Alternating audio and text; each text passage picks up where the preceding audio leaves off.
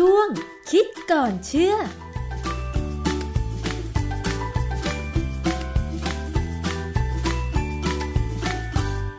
บกันในช่วงคิดก่อนเชื่อกับดรแก้วกังสดานนภัยนักพิษวิทยากับดิฉันชนาทิพไพรพงศ์นะคะนำเรื่องงานวิจัย เรื่องใกล้ตัวมาพูดคุยกันให้เข้าใจได้ง่าย ๆ ค่ะ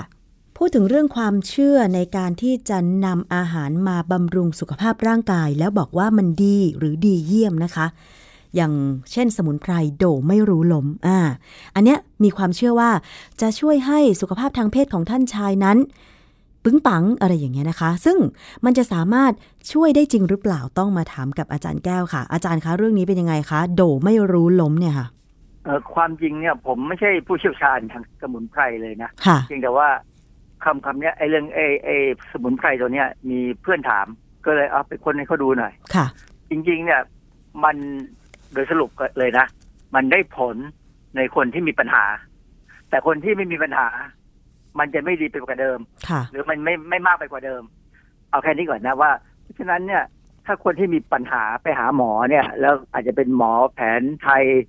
เดี๋ยวนี้การแพทย์ไทยเขาก็มีระบบของเขาอะนะหรือเป็นหมอแผนปัจจุบันก็ตามที่สนใจเรื่องสมุนไพรเนี่ย อาจจะได้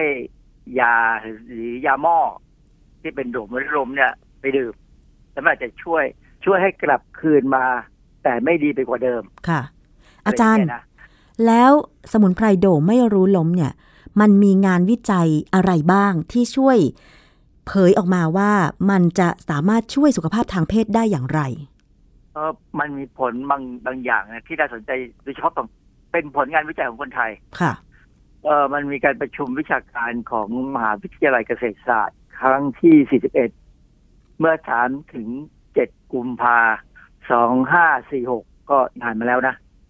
ผมไปพบงานวิจัยนี้เขาเขามีบทความหนึ่งเรื่อง ผลของโดไม่รู้ล้มในหนูเพศผู้ต่อความกำหนัด คุณภาพน้ำอสุจิ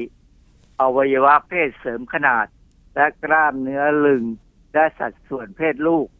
อันนี้เขาศึกษาในสัตว์ทดลองนะ ไม่ได้ในคนนะเป็นสัตว์ทดลอง เออ เขาบอกว่าได้ผลออกมาว่าหนึ่งความต้องการทางเพศหนูเนี่ยมันสูงขึ้นค่ะ นะจนวันอสุจิก็มากขึ้นค่ะ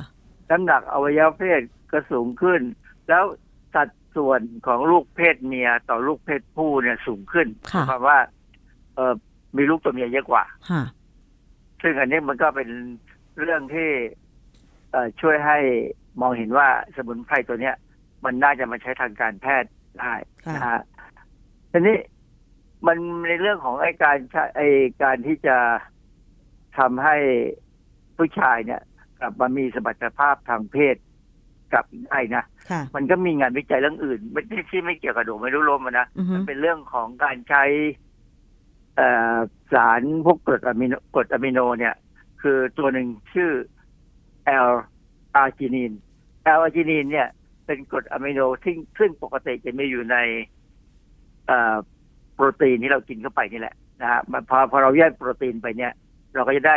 กรดอะมิโน L-arginine ออกมาด้วย แต่ครั้นี้เขามีความสนใจว่าถ้าเอามันมากินเยอะๆ มันจะช่วยคนที่มีไอปัญหาเรื่องเรื่องนี้หรือไม่มีผลงานวิจัยอยู่ในวารสารที่ BJU BJU เนี่ย ชื่อเดิมเนี่ยเขาคือ British Journal of Urology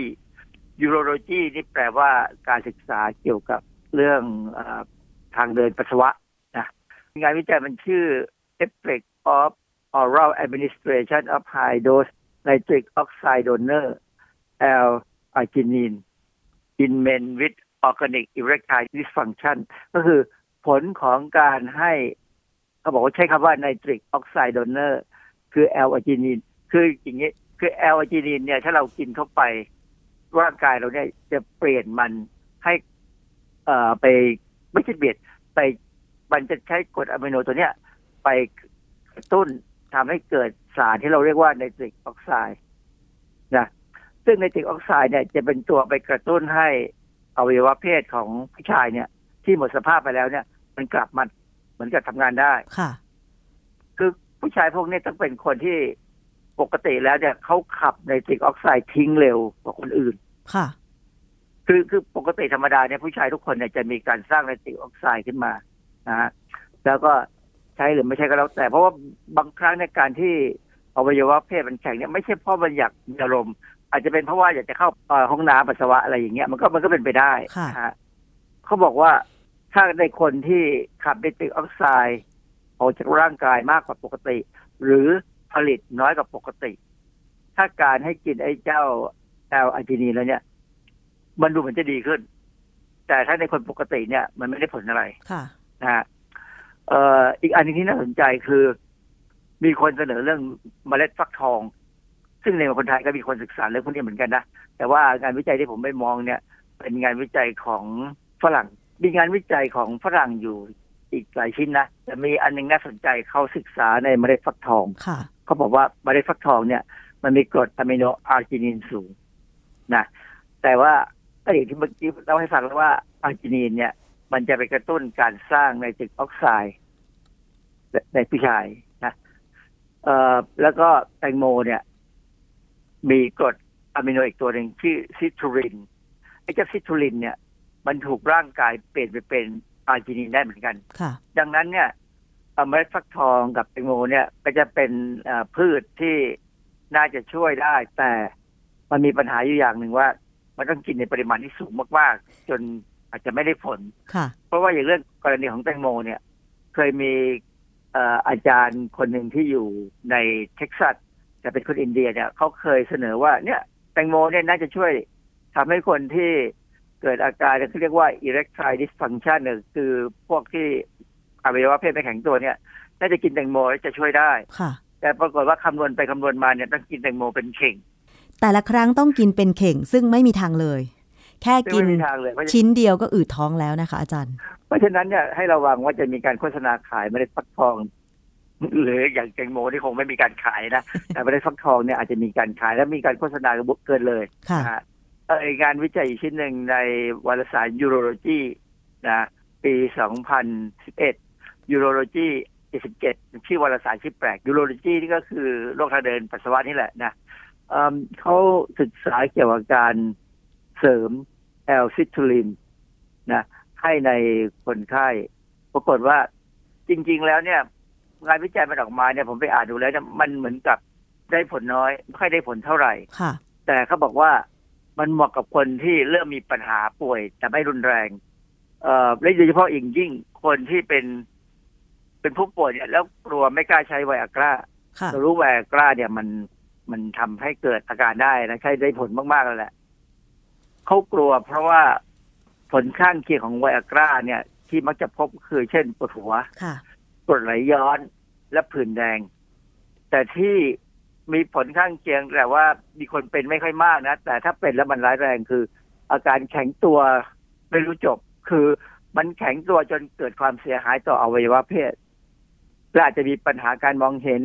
การสูญเสียการได้ยิน เพราะฉะนั้นใน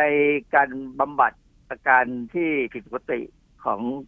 คนไข้บางคนเนี่ย หมอเขาอาจจะลองเริ่มเริ่มใช้การเสริมแอลซิตูลินเข้าไปนะฮะทีนี้กลับมาที่โดไม่รู้ลมโดไม่รู้ลมเนี่ยเป็นสมุนไพรซึ่งเขาเอามาทำเป็นยาดองเหล้าเพราะว่าได้ยินชื่อมันนานแล้วอาจารย์ ใช่มันตั้งแต่เด็กๆผมก็เคยได้ยินในในหนังสือพิมพ์บ่อย ค่ะเออส่วนใหญ่เรามาดองเหล้าแล้วก็มีถ้าไปดูตามงานวัดปัจจุบันเนี่ยจะเห็นมีการดองไอ้พวกในสมุนไพรในยาดองเนี่ยขายนะซึ่งในทางกฎหมายเนี่ยผิดนะไม่ว่าจะขายเป็นขวดขายเป็นซุ้มยาดองอะไรก็ตามเนี่ยผิด เอ่อเจ้าหน้าที่รัฐที่มีหน้าที่จับเนี่ยเขาจับได้นะปิดแล้วลงโทษอะไรก็ตามเนี่ยนะยกเว้นจะดองไว้ดื่มเองในบ้านไม่ผิดนะไม่ได้ขายไม่ผิด ส่วนถ้าจะผลิตพวกยาดองเหล้าเนี่ยเหล้ายาดองอย่างอย่างแบบเป็นที่มีการใช้สมุนไพรเนี่ยนะอาจจะอ้างว่าเป็นยาแผนโบราณนะเป็นภูมิปัญญาบรรพบุรุษ อย่างเงี้ย ก็ต้องขออนุญาต แล้วขึ้นทะเบียนกับออยความจริงเรามียาดองขายเยอะนะพวกยาสตรีต่างๆ อะนั่นเป็นยาดอง เพราะเวลาเขาเขาเอาสมุนไพรมาใช้เนี่ยเขาจะต้องต้องสกัดหรือดองด้วย แอลกอฮอล์อาจจะเป็นเหล้าโลงก็ได้ อาจจะเป็นแอลกอฮอล์จริง ๆ ที่เขากลั่นมาเลยแบบทำทางอุตสาหกรรมก็ได้ แต่ต้องขึ้นทะเบียนนะจะไปดองขายเองเนี่ยไม่มีได้ เพราะว่าไอ้ยาดองเนี่ย มันถือว่าเป็นยาแผนโบราณ ซึ่งต้องมีการตรวจสอบได้ว่า เป็นไปตามมาตรฐานไหมเพราะฉะนั้นพวกเหล้าดองยาดองอะไรก็ตามเนี่ย ผิดกฎหมาย แต่มันมีข้อประเด็นหนึ่งที่น่าสนใจ ผมเคยทำวิจัยเรื่องเกี่ยวกับยาสตรีเนี่ยนะ ปรากฏว่าเราเรามีข้อมูลนานแล้วล่ะ ว่าโรงพยาบาลใหญ่ๆเนี่ยเขาจะเก็บข้อมูลเด็กที่ตายคลอด หรือเด็กที่คลอดมาแล้วพิการอะไรแบบนี้นะพบว่าแม่ส่วนใหญ่เนี่ย มักจะดื่มยาดอง ขณะที่ตั้งท้อง ประเด็นคือว่าหลายเอ่อมีหลายคนเนี่ยเขา ไปเชื่อว่าเวลาท้องเนี่ยต้องดื่มยาดองเพื่อบำรุงบำรุงครันแต่จริง ๆ แล้วเนี่ย ในงานวิจัยที่ผมเคยทำเนี่ยเอ่อพวกสมุนไพรพวกยาดองต่างๆเนี่ยที่มีขายในท้องตลาดเนี่ยเราเอามาศึกษาแล้วเราพบว่ามันเป็นสารก่อกลายพันธุ์ ค่ะ ก็คือจะทำให้ร่างกายเราเป็นยังไงอาจารย์เออสารก่อกลายพันธุ์เนี่ยปริมาณน้อยๆเนี่ยไม่มีปัญหา เพราะว่าร่างกายจะกำจัดได้ แต่ถ้าปริมาณมากๆ เนี่ย มันก็ทำให้ดีเอ็นเอเนี่ยเอ่อดีเอ็นเอของของทั้งไม่ว่าจะแม่หรือไม่ว่าจะเป็นลูกในท้องเนี่ย อาจจะกลายพันธุ์ได้ อันหนึ่งที่เป็นแน่ๆคือ เราพบว่าข้อมูลที่ศึกษาเนี่ย คนที่แถบอีสานเนี่ย ผู้หญิงส่วนใหญ่ เยอะมากเลย ที่ติดเหล้าเพราะดื่มยาดองระหว่างตั้งครรภ์นะเพราะฉะนั้นไอ้เรื่องความเชื่อแบบเนี้ย ควรจะต้องมีการดูแลให้ดีกว่านี้ไม่งั้น เราจะเห็นว่ามีผู้หญิงหลายคนนะที่ดูดูไม่น่าจะติดเหล้าเนี่ยติดเหล้าอย่างข่าวที่ผ่านมาที่ผมได้ยินข่าวเนี่ย ที่มีสามีภรรยา ดื่มเหล้าทั้งคู่แต่ปรากฏว่าภรรยาตาย เมาเหล้าจนตายเลย เพราะว่าสามีเขาบอกว่าภรรยาเขาเนี่ย ดื่มหนักกว่าเขาเป็นสิบเท่าอะก็เลยตายก็อาจจะเป็นเพราะว่าเขาติดเหล้ามาตั้งแต่สมัยที่ดื่มยาดองตอนตั้งท้องลูก อาจารย์แล้วสรุปแล้วคือ จากผลการวิจัยทั้งของไทยและเทศเกี่ยวกับสมุนไพรที่ช่วยให้สุขภาพเพศชายดีเนี่ย เราจะเชื่อได้ไหมผมว่ามันเชื่อไม่ค่อยได้เท่าไหร่แล้วเพราะว่าอันที่หนึ่งอย่างที่บอกแล้วว่า มันจะช่วยคนที่มีปัญหา เพราะอะไรคือจะช่วยให้คนที่สุขภาพไม่แข็งแรงอันเนื่องมาจากเจ็บป่วย แล้วกลับมาแข็งแรงขึ้น หรือว่าอย่างเช่นผู้ชายที่มักจะดื่มแอลกอฮอล์เป็นประจำ ดื่มเครื่องดื่มแอลกอฮอล์เป็นประจำ แต่ว่าอยากจะมีสุขภาพทางเพศที่ดีด้วย ก็สามารถดื่ม พวกสมุนไพรพวกนี้เสริมได้อย่างนี้หรือเปล่าอาจารย์ คือแอลกอฮอล์เนี่ยนะไออย่างเหล้าเนี่ยนะในในปริมาณหนึ่งที่ไม่สูงมากเนี่ย มันทำให้คลึ้มแล้วมันทำให้เกิดอารมณ์ทางเพศได้จะสังเกตว่า ส่วนใหญ่ข่าวการข่มขืนเนี่ย จะมาจากผู้ชายที่เมา แต่ไม่ได้เมามาก คือมันกำลังคึกเขิมอะ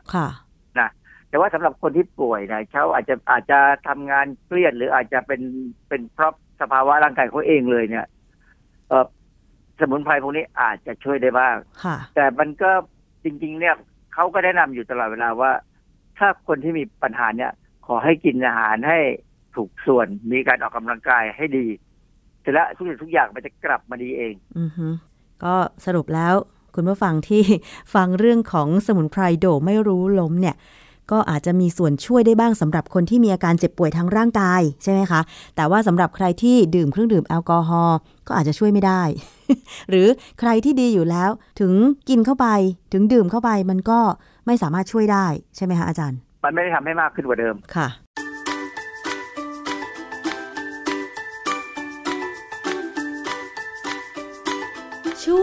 คิดก่อนเชื่อ